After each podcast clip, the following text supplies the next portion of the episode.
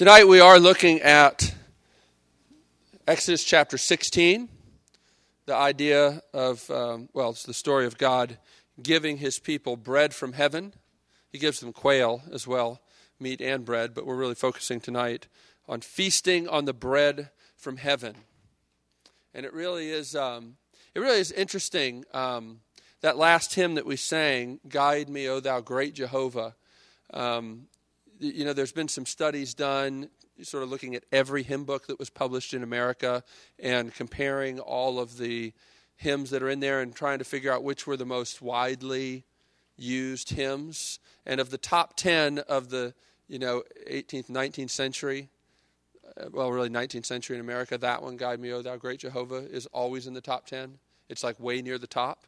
We don't sing it very much. And I think it's interesting when you think about the kinds of things that people were experiencing in the 1800s as they pushed westward and all that kind of stuff. This hymn meant a lot to people. Um, it's harder, I think, in some ways, for us to, to really connect with the importance of daily bread. We're so much more, in a lot of ways, disconnected from producing things that take care of us. In a lot of ways, so many of us are several layers removed from um, you know the food that we eat and all these sorts of things. Um, it is interesting. One of the things I actually appreciated about being a full-time musician was sometimes you very obviously saw God's provision because you had no work and then you get a call and you know you don't have a regular paycheck. There's something kind of nice about that. It's actually one of the uh, encouraging things about raising support. We raise support, Wendy and I, to do this ministry, and sometimes the Lord just brings money out of the blue. That's happened a couple times in the last couple months, even in the midst of this difficult economy, and it's really, it's really wonderful. The Lord provides for His people, and especially um, makes provision for our deepest and greatest need, which is to be reconciled to Him, and to sit down and to feast with Him. And so um, let's pray together, and then we're going to look at Exodus chapter 16. Lord, we do thank you for your word. We pray now that you would bless even the reading of your word, and then in, in particular, the foolishness of preaching, that we may see you and understand more about what kind of God you are and what it means to be in a relationship with you. We pray this in Jesus' name. Amen. Let's read. We're not going to read the whole chapter. We're going to read the first 16 verses, and we're going to jump down to the end. But if you have a Bible, look with me at Exodus chapter 16. The whole Israelite community sat, set out from Elim and came to the desert of Sin, which is between Elim and Sinai, on the 15th day of the second month after they had come out of Egypt. In the desert, the whole community grumbled against Moses and Aaron.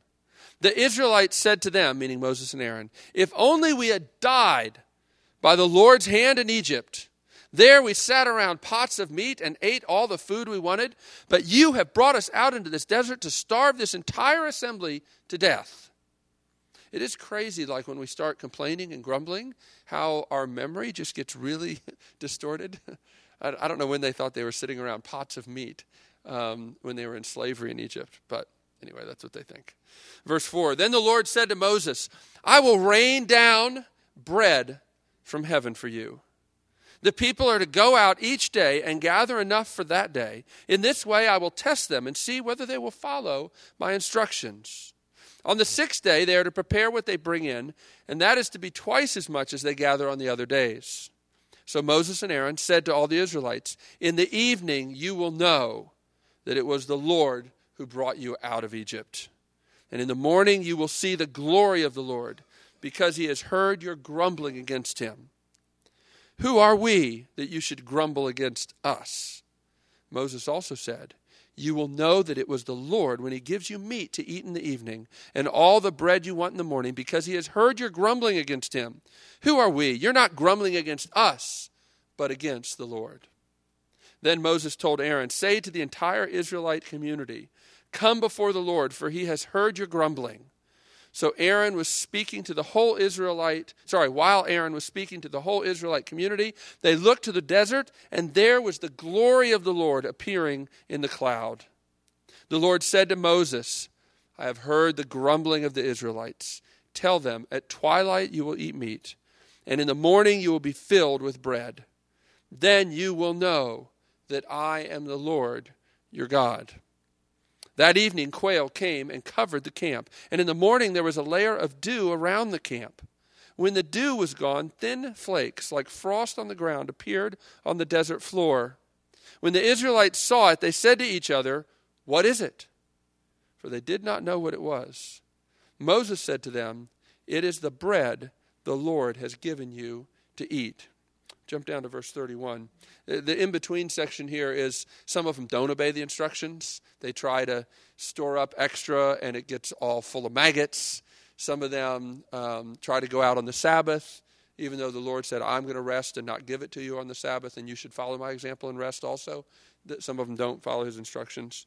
But then um, the story ends here at verse 31. The people of Israel called the bread manna, which literally means, what is it? It was white like coriander seed and tasted like wafers made with honey. Moses said, This is what the Lord has commanded take an omer of manna and keep it for the generations to come, so they can see the bread I gave you to eat in the desert when I brought you out of Egypt. So Moses said to Aaron, Take a jar and put an omer of manna in it, then place it before the Lord to be kept for the generations to come. As the Lord commanded Moses, Aaron put the manna in front of the testimony that it might be kept. That means he put it in the ark. As uh, the Israelites ate manna 40 years until they came to a land that was settled, they ate manna until they reached the border of Canaan. An omer is one tenth of an ephah, in case you were wondering. Yeah.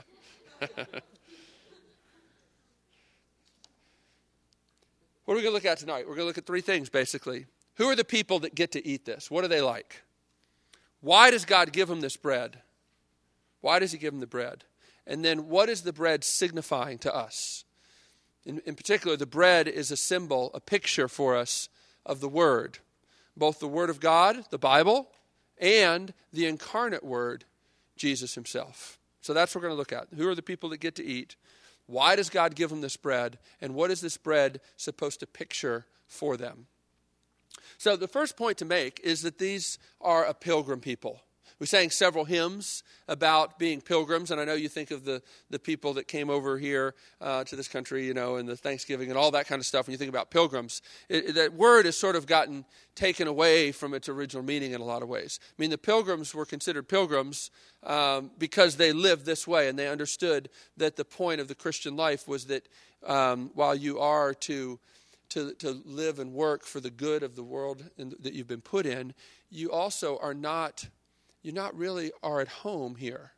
That the Christian life, in, in a lot of ways, is like a vagabond life that you're on the move. And we talked about that, right, when we talked about the Passover meal, that they were to eat it with their sandals on and ready to go with their skirt, you know, their shirt, you know, tucked in to their um, waist, ready to, ready to be on the move, because this is the picture of God's people.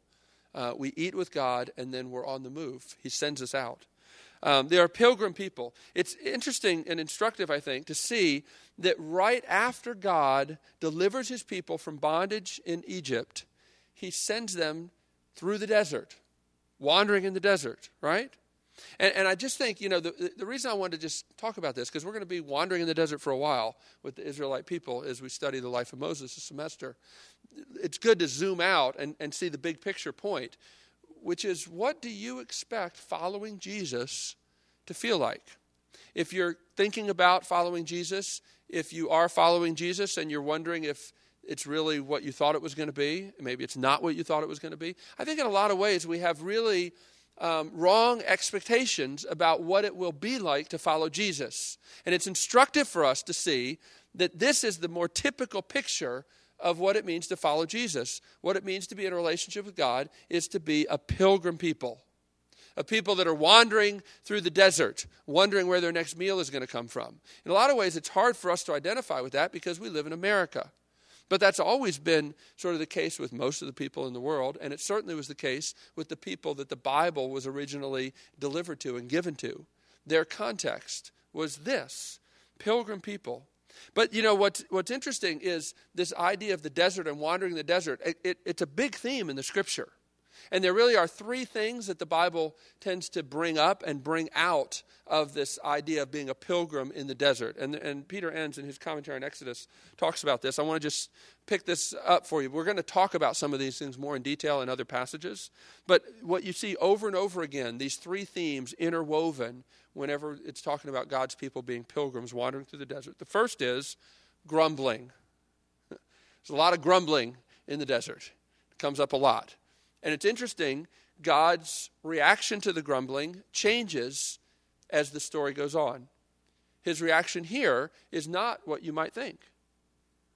And even like when you, you know, they're grumbling against me, therefore I'm going to rain down upon them bread. not, not fire and brimstone, bread. But later, you get to Numbers 21, they're going to grumble, and God is going to send serpents to bite them, and a bunch of them are going to die. We'll talk about that when we get there. But grumbling is all through the desert narrative.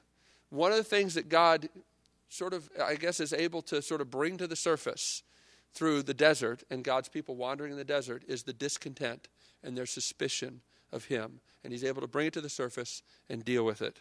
Second, God's gracious provision. It's everywhere in these desert narratives that, that God, in spite of the grumbling, is still a gracious God who provides for his people. And third, God's testing of his people, which I'm going to talk about in a couple minutes. And so I guess, you know, for you to think of yourself this way, I, I want to ask you this question. Do you think of yourself, if you're trying to follow Jesus, do you think of yourself as part of a pilgrim people called to follow God through the desert? I think in a lot of ways we need this story, we need this image, we need to sit in this story for weeks upon end, which is what we're going to do, to help fight against the sense of entitlement that we have as Americans. That we deserve something so much more.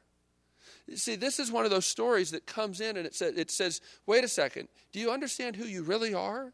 God's people are a pilgrim people wandering around in a desert. What do you expect it to feel like to be a pilgrim people? What kind of hope and security and financial security do you expect in this world? What, you know, what, what do you expect it to feel like to follow a crucified God? And you think you can follow a crucified God and people will be impressed and think that you've got it together and that you're, you know, a smart, intelligent person? No. Uh, in, in so many ways, we, we have this, this, I think, this sense of entitlement that keeps us far from dependence upon God and His daily bread. We feel that daily bread is not enough, even though the bread He gives them tastes like honey and even is foreshadowing for them of the land He's promised to bring them into. See, even the bread that's the provision is also speaking to them of the fuller enjoyment that is coming. And even the Lord's provisions here um, help whet our appetite for the fuller provision we will taste one day when we'll sit down with Him, the marriage supper of the Lamb. Still, in spite of that, we feel like we deserve so much more. And it's helpful for us to sit in this image and say, do we understand ourselves as the pilgrim people wandering through the desert? It's one of the reasons we like to sing songs about that a lot, trying to get it into our hearts and souls. This is who we are. Because the world would tell you something very different about who you are. They would say, You're the future. You're great. You can do anything you want. All you got to do is set your mind to it. Uh, they tell you all kinds of crazy things. You're a consumer, and the only value you have is what you choose to buy. There's all kinds of things that the world would tell you you are. God says you're a pilgrim people called to follow him even when he leads you through the desert. Right? Second thing to notice about who these people are who get to eat is they're a needy people. You don't want to, we don't want to minimize how difficult it is to be in the desert. Okay? It's a difficult place for God's people because it's a place where they have to trust God alone. We don't like being in that place. As a matter of fact, I think we go out of our way to, to sort of set our lives up in a way where we won't really have to ever be in that place. We always sort of have something to fall back on. God's people, though, God brings his people into the desert, and he will bring you into the desert, I suspect, um, at some point in your life, maybe multiple times, probably multiple times, because he's committed to teaching you that you were made to be dependent upon him. And the desert is one of the best places for him to teach us about that, right? Uh, but God's people have often found that there's nothing like the desert for growing more like Jesus. And of course, it should be that way. Jesus was a man of sorrows. And, and if we want to understand who he is, it's difficult to do that from a distance, particularly from a distance from suffering, if you're not ever in the midst of that. I've always been challenged, sobered, and encouraged at the same time by this quote by C.H. Spurgeon. You know Spurgeon, the great Baptist preacher, you may know about him. He preached you know, thousands and thousands of people. He'd been a Christian basically two years when he started preaching, and pretty soon he was preaching to a church of 10,000 people a week, right? He said he probably never preached a sermon that someone didn't convert it. I mean, all these amazing stories about his um, success and the great things that he was able to do for God. You know, his, his sermons are still all in print. They something like 63, 64 volumes of his sermons. Um, all this kind of stuff, right? And yet, you know, a lot of people don't know what incredible suffering he endured. Incredible suffering. For probably the last 15, 20 years of his life, he suffered terribly with gout. I don't know what gout is, but it, when I read the descriptions of it, it sounds horrible. Horrible. Like an arthritis kind of thing. He had to basically go to France all winter long, while his wife, because of her physical ailments, had to go to another place, Scotland. So, you know, for the last 15, 20 years of their life, they would spend like four months apart, right? R- both of them, you know, seriously ill. Um, not only that, there was, there was one occasion early in his ministry when he was preaching at this place, and some, some you know, people in the back of the room shouted fire. It caused a stampede. A bunch of people were trampled and killed. He had no idea that it was going on, so he kept preaching. Afterwards, when he found out what had happened, he was so distraught, he basically went into like a comatose state for weeks. He really never, people that knew him said he was never the same person again. I think he was in his mid 20s when this happened, right? And, and, and you hear all these stories, and, and, and you go, okay, th- listen to this quote in light of all that. Spurgeon says this I can truly say, of everything I've ever tasted in this world of God's mercy, and my path has been remarkably strewn with divine loving kindness. But he says, I feel more grateful to God for the bodily pain I have suffered and for all the trials I've endured of various sorts than I do for anything else except the gift of his dear Son. I am sure that I have derived more real benefit, permanent strength, growth in grace, and every precious thing from the furnace of affliction than I have ever derived from prosperity. So, what are you longing for? I remember years ago in seminary, one of our professors who's struggled with cancer like 15 or 20 years, uh, maybe at least 15 years, um, get, getting up and talking about it at chapel one one day and how the cancer that they thought was in remission had returned. And I just remember him talking about the way the Lord had met him in the midst of this, and every you know, in a dry eye in the place. And, and then we went to our next class, and the professor, Dr. Yarbrough, said, "You know, we all admire Dr. Calhoun, we all admire his faith. But which of us would, would choose cancer to get that result? Which of, which of us desires to be that much like Jesus? Right? Now, of course, the Lord rarely gives us a choice because he cares so much to form Jesus in us that he brings us into the desert. And what I want you to say is, man, in, in some ways we spend so much effort trying to avoid the thing that really is what mature Christians consider some of the most precious times they've ever had with the Lord. And we spend so much time doing everything we can to avoid suffering at all costs. We do, do everything we can to put ourselves in a place where we won't really need to depend upon God. But you see, God is working to make you dependent upon Him. So, they're a needy people, and so are we. Um, the third thing is they're complaining, sinful people right? It's only been a month since they went through the Red Sea. Now they're camped, the, the, the logistics are they're camped by the Red Sea again, or at least some part of it.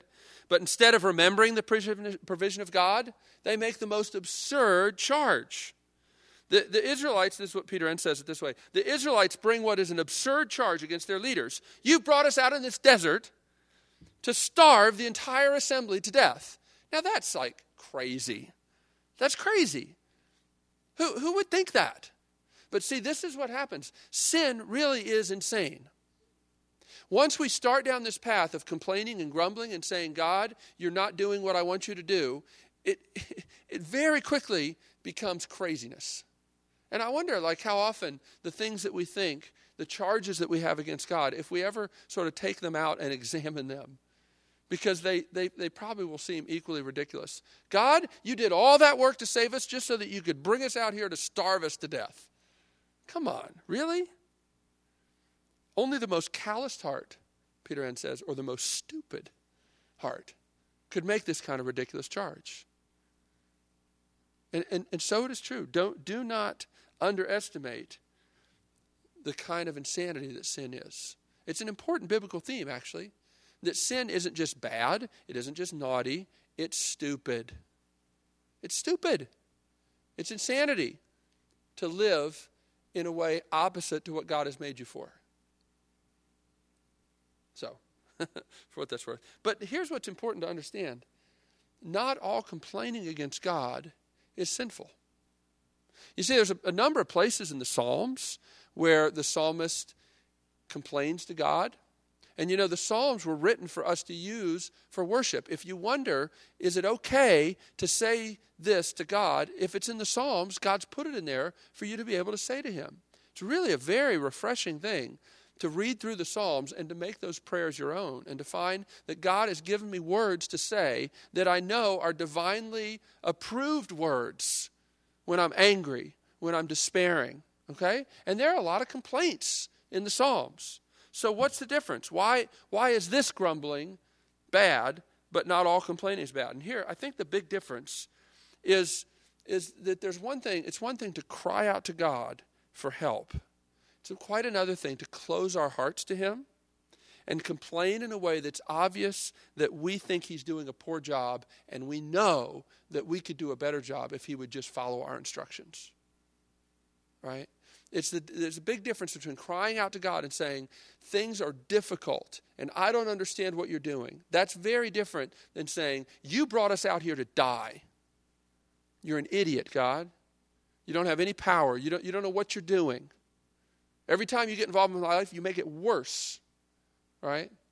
There's, there's one thing to say that out of an honest brokenness, and it's another thing to say that out of a self righteous callousness. Right? So it, it's important to understand that. But you know, even even though they don't they don't complain the right way, Look at what God does. I mean, this is amazing in this passage. Again, you expect it to say, and he rained down upon them fire and brimstone. But instead, I mean, even that language, he rains down upon them bread.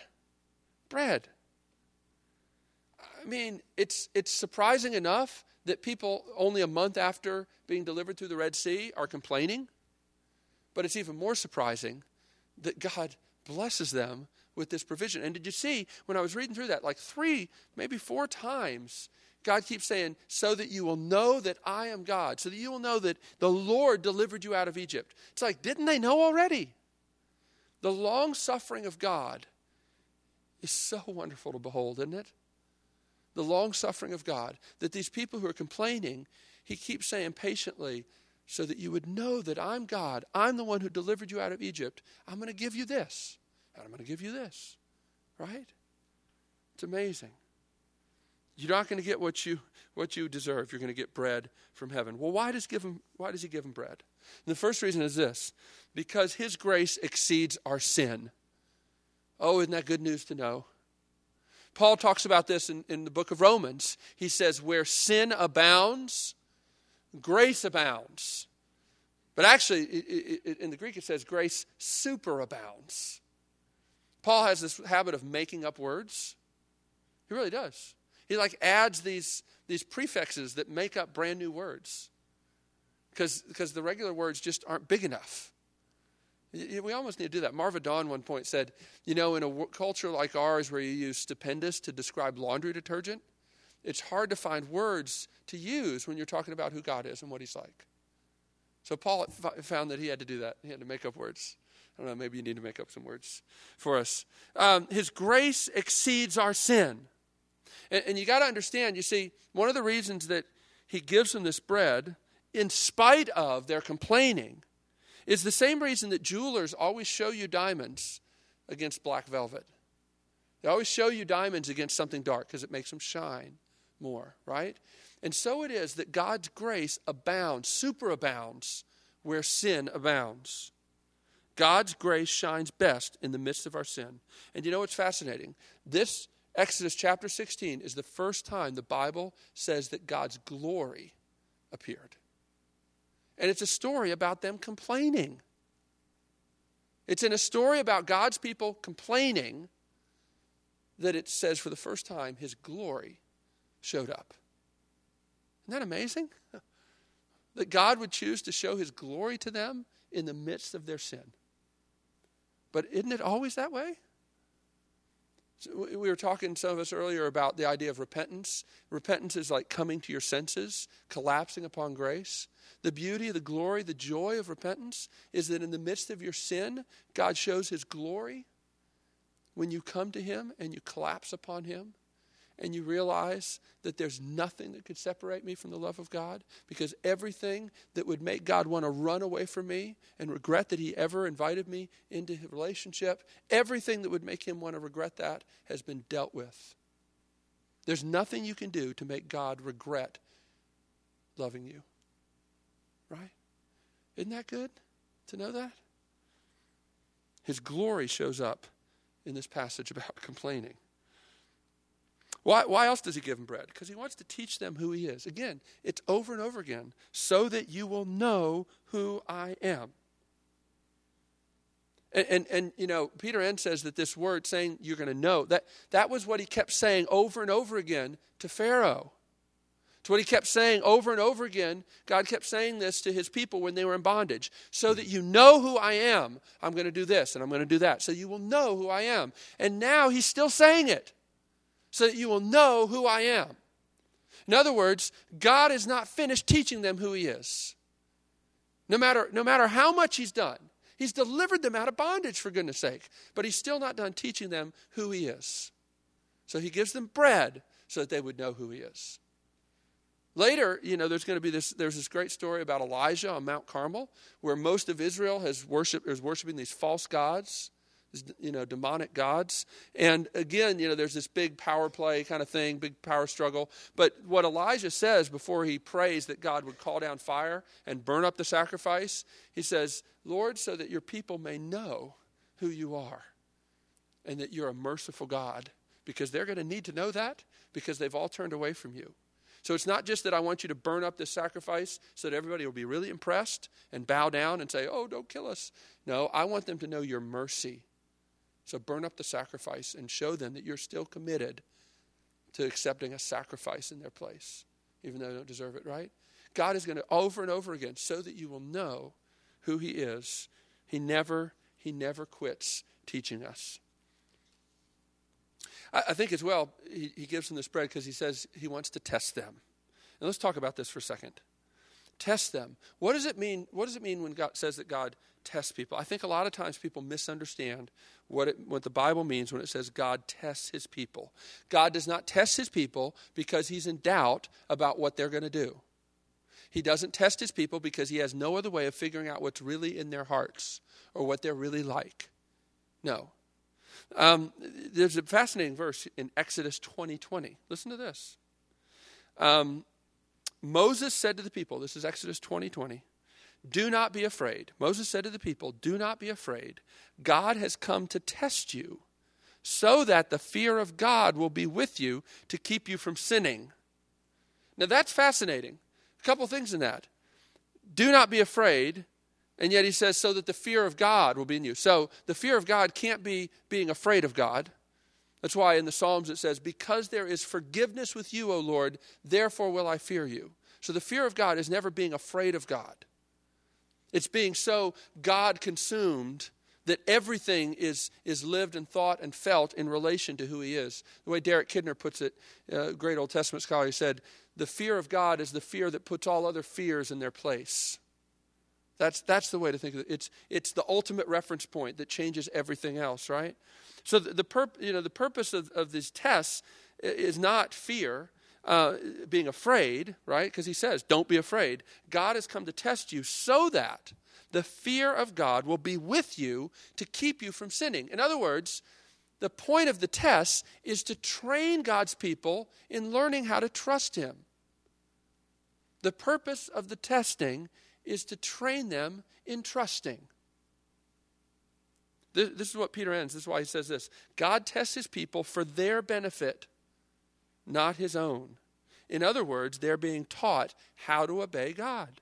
This is what it means for God to test his people. The problem is not so much that they fail the test, but that they turn around and put God to the test. And that's coming up in the next chapter.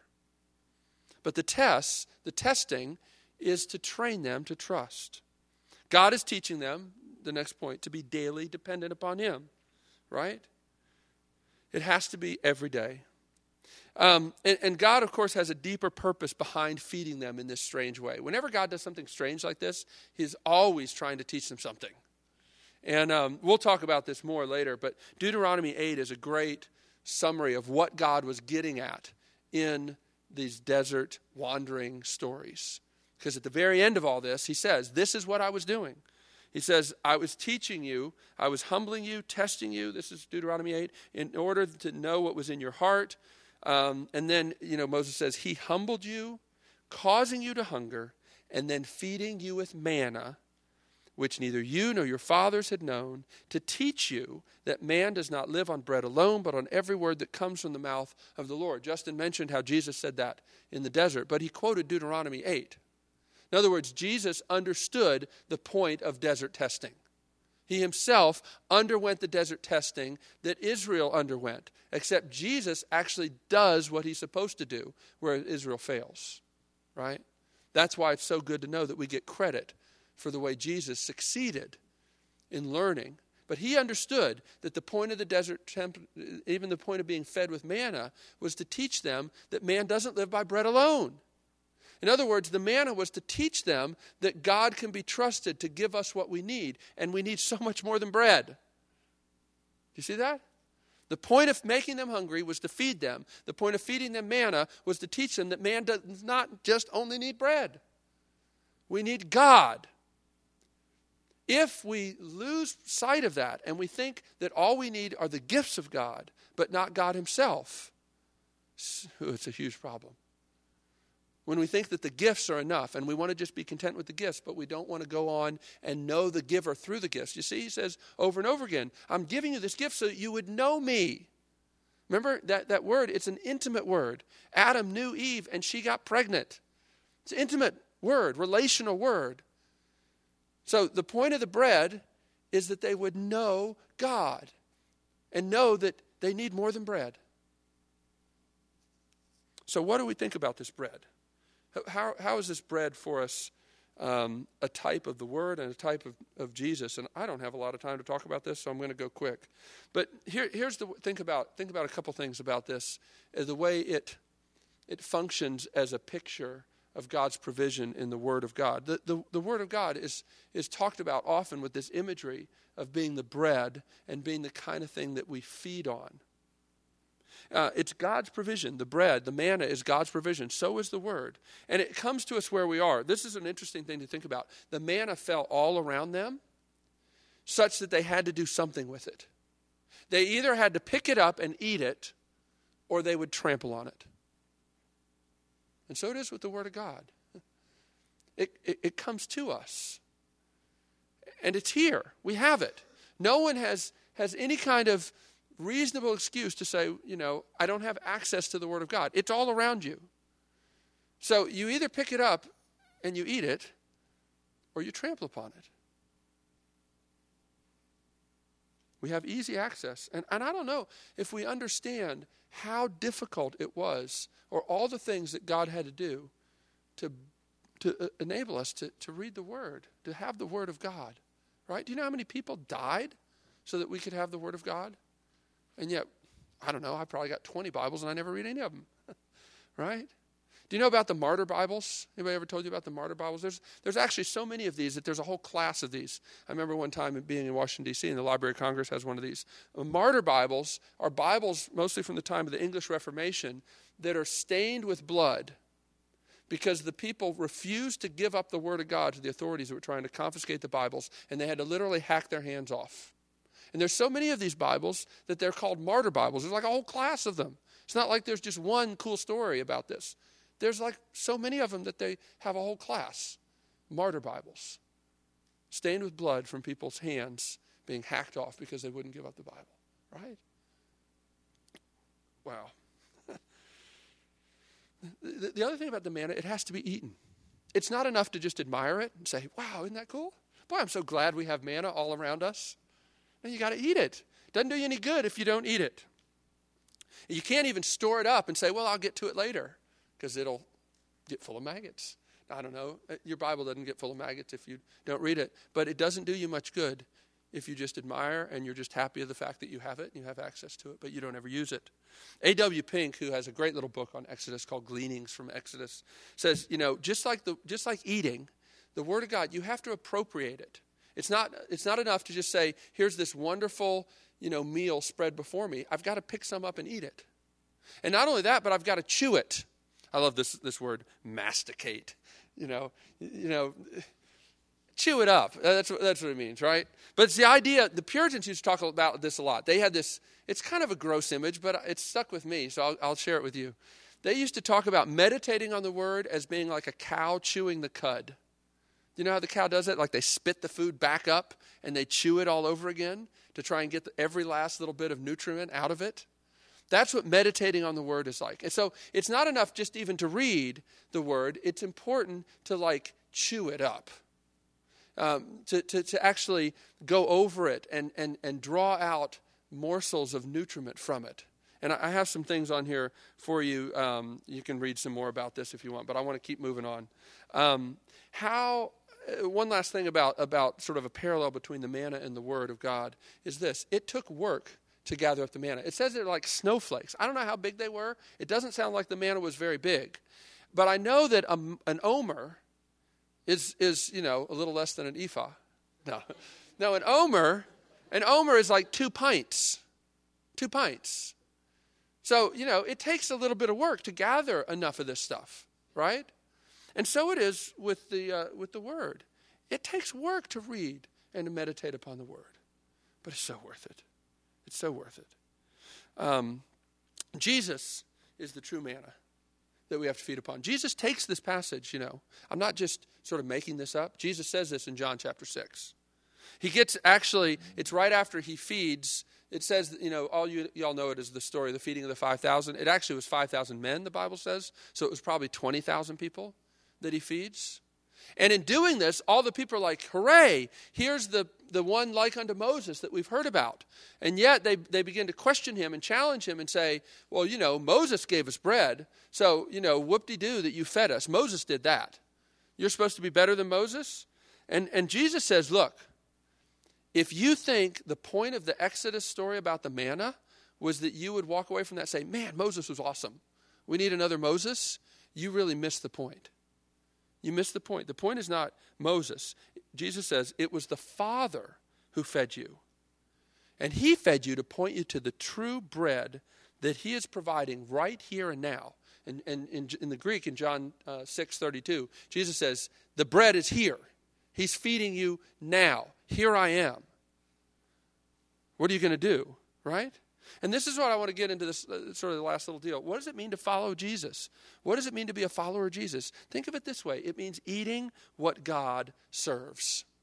Uh, there's this guy I really love. He was a student of C.S. Lewis's named Harry Blamires, and he has um, a little book where he talks about different key words, and he just has like little two-page meditations on them. His thing on bread was really great, and he quotes this poet R.S. Thomas, who says this. I, I think this is really, really fascinating. There are other people in the world sitting at table, contented, though the broken body and the shed blood are not on the menu. There are a lot of people who are contented, but the shed blood and broken body of Jesus aren't on their menu. And I pray that it's not you.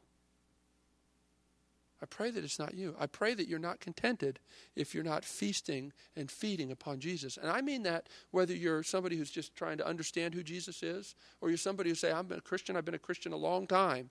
If you're content and you're not feasting upon Jesus, then I pray that He would stir you up and make you discontent.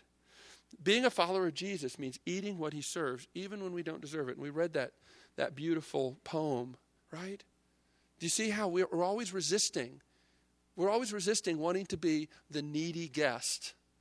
We're always, you know, okay, well, you know, if, if my shame won't dissuade you from inviting me in, well, then let, let me be a servant. Love says no. Sit down and eat. What it means to be a Christian is ultimately to quit fighting and to sit down and eat. And, and in a lot of ways, what it means to live and to grow as a Christian means to let God serve you, to sit down, to shut up, and to eat. Right? One, one last little thing to t- tell you about Jesus is the fulfillment that God of all that God has taught about bread. One of the other interesting things about the Old Testament is in the book of Leviticus, where it lays out um, worship and what worship is to look like. It's fascinating that God puts bread right in the middle of Old Testament worship. I know you know about the sacrifices, how animals were sacrificed and the blood. And we talked about that some with the Passover and the Passover lamb. But in Leviticus 24, it tells us that every Sabbath, 12 delicious loaves of bread were to be put right in the middle of the temple on a table of pure gold, and the priests were to feast upon it in God's presence. Isn't that beautiful? Feasting in the Bible, in the ancient Near East culture, always is about rich fellowship. So part of the point is worship is not just to cover your sin. Again, it was like in the Passover. Feasting in God's presence, enjoying 12 delicious loaves of bread in his presence on a table of pure gold. Right? Jesus is the, is the one that we're going to feast upon and the one we're going to feast with for all eternity. And so, if you want to live with him, you got to get used to eating with him and eating upon him even now. And it's been a hard thing for God's people. Jesus, when Jesus tells people they have to eat his flesh and drink his blood, they get offended and they, run, or they walk away. Right? And that's a fascinating passage there in John 6. But being a Christian and living as a Christian means eating what's on the menu. And what's on the menu is, is Jesus saying, I'm the one who gives you what you need. Quit trying to quit trying to pay for it. You can't. Sit down and eat. Now, I'm going to do a convo, I think, because I don't have time to even get into this last section at all, and I couldn't possibly do it in, in even if I'd had 30 more minutes. So I'm going to do a convo, uh, trying to get a little bit at this idea of feasting upon Jesus in the Word. Because I, I really long for you all to understand better how to read the Bible in a way that you're feasting upon Jesus, not just learning theology so you can tell people why they're wrong, not just sort of feeling guilty about all the things you don't do. How do we learn to read the Bible to learn to feast upon Jesus? So I'm going to have to leave it at that, and we're going to pick up that topic for a combo. Let me pray for